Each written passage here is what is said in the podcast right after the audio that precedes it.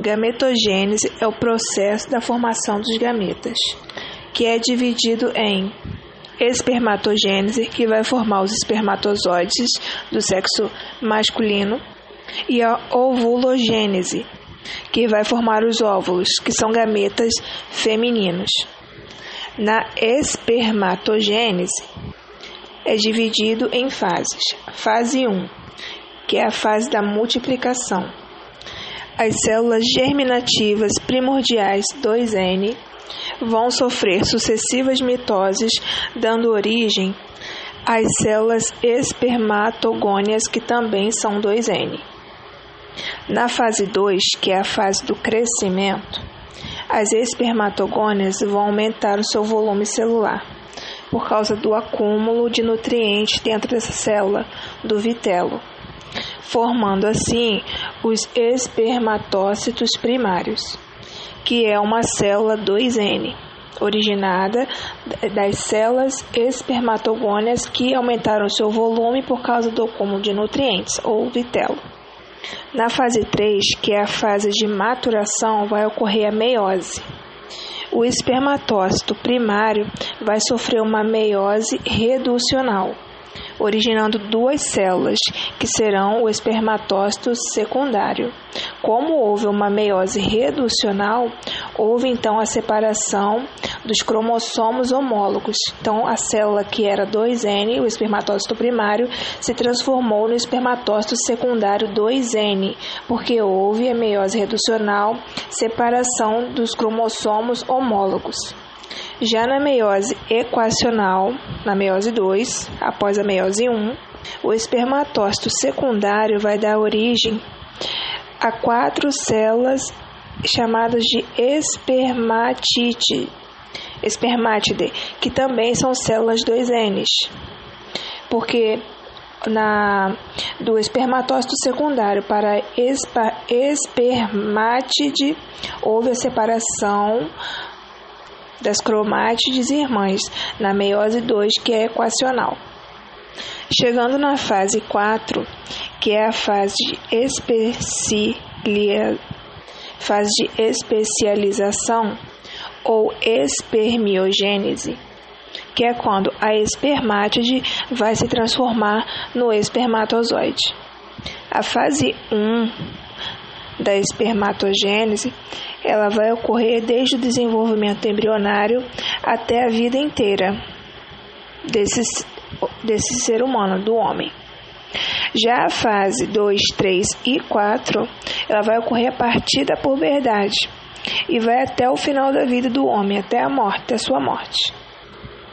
Já no processo da ovulogênese, as células germinativas primordiais 2N vão sofrer mitoses e vão originar as ovogônias, também 2N. Essa é a fase 1 da ovulogênese, fase de multiplicação, onde células germinativas primordiais 2N sofrem mitoses sucessivas e vão formar as ovogônias, que também são células 2N. Na segunda fase, que é a fase de crescimento, as ovogônias 2N vão se transformar no ovócito primário, que também é uma célula 2N. Nesse processo não ocorre divisão celular, vai ocorrer um acúmulo de nutrientes. Então, a célula vai acumular muitos nutrientes, vitelo, e de ovogônia vai se transformar no ovócito primário, uma célula bem maior, e que, em comparação com o espermatócito primário para o ovócito primário, o ovócito primário é uma célula maior, acumula muito mais nutrientes e é, o vitelo. A terceira fase da ovulogênese é a fase de maturação, onde vai ocorrer a meiose, ou seja, o ovócito primário vai sofrer uma meiose 1, que é a meiose reducional, o ovócito 1, que é 2N, vai sofrer meiose 1 reducional, se transformando no ovócito secundário, no ovócito N. Vai ocorrer a separação dos cromossomos homólogos. Dentro dessa fase de maturação, que é a fase 3, o ovócito secundário é o, o ovócito que é formado na ovulogênese.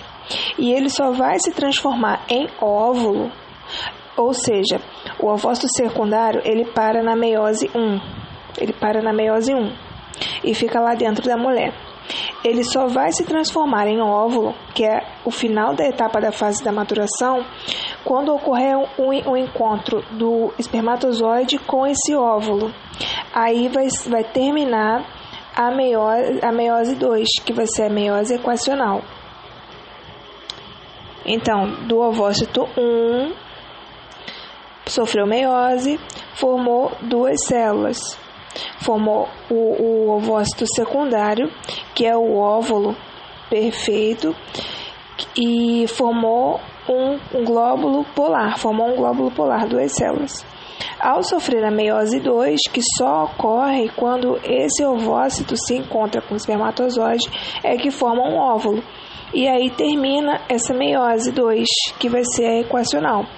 Vai continuar a formação desse óvulo e de três e de três é, glóbulos polares, que são células pequenas sem funções específicas e que, e que vão ser e que vão ser excluídas é, porque não tem função. A única célula que vai prevalecer vai ser o óvulo, que só é chamado de óvulo quando é fecundado por um espermatozoide.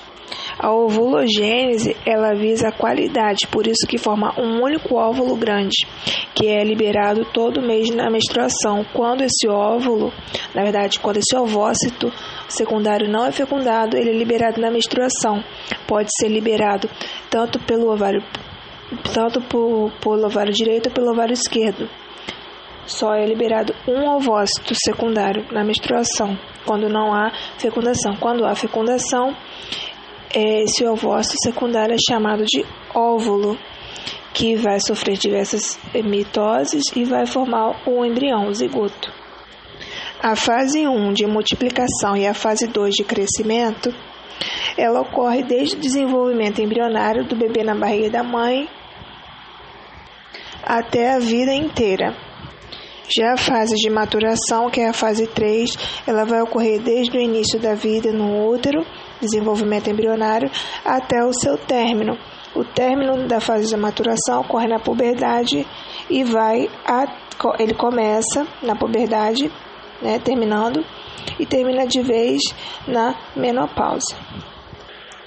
O ovócito primário é uma célula 2N que sofre mitose, gerando o ovócito secundário, que é N, e quando fecundário, gera o óvulo, que é o N também.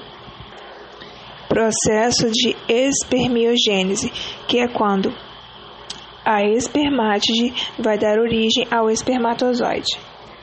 O centríolo da célula espermátide vai dar origem ao flagelo, que é a cauda do espermatozoide, que faz a parte da locomoção do espermatozoide. O complexo de Golgi da célula espermátide vai dar origem ao acrossoma. O acrossoma vai ficar na parte da cabeça do espermatozoide e ele tem a função de romper os envoltórios do ovócito 2. Quando o espermatozoide quer entrar no espermatozoide, espermatozoide 2, ocorre a fecundação formando um óvulo. As mitocôndrias da espermátide, elas vão dar origem à parte intermediária do espermatozoide, ou seja, o meio do espermatozoide, uma parte intermediária da cabeça e a cauda. Essas mitocôndrias vão dar energia para que possa ocorrer a locomoção do espermatozoide, né? Da energia para a locomoção, natação dos flagelos. Como ocorre a fecundação? O ovócito secundário ele contém envoltórios. Tem a corona radiata, que é o envoltório mais externo do ovócito secundário, que garante a proteção dessa célula.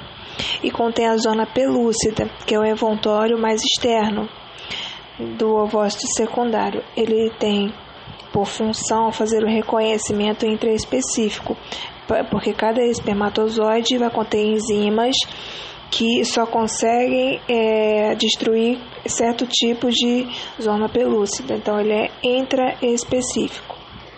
o espermatozoide ele chega ao encontro do ovócito secundário. O ovócito secundário ele está parado na meiose, na meiose 1, então ele só possui um glóbulo polar. O espermatozoide chega, rompe a, primeiramente a envoltório da corona radiata, depois ele rompe a zona pelúcida e ele, ele introduz a cabecinha do espermatozoide dentro do ovócito secundário, ficando de fora a parte intermediária e a cauda. É por isso que o, o, a criança ela não possui mitocôndria dos pais, porque a mitocôndria não entra no ovócito secundário, somente a cabeça, e na cabeça é onde está o núcleo do espermatozoide. Quando a cabeça do espermatozoide entra no ovócito secundário, é, o ovócito secundário se transforma em óvulo, é terminada a meiose secundária, formando mais dois corpúsculos, é, glóbulo polar, que, que vão se desfazer porque não tem função.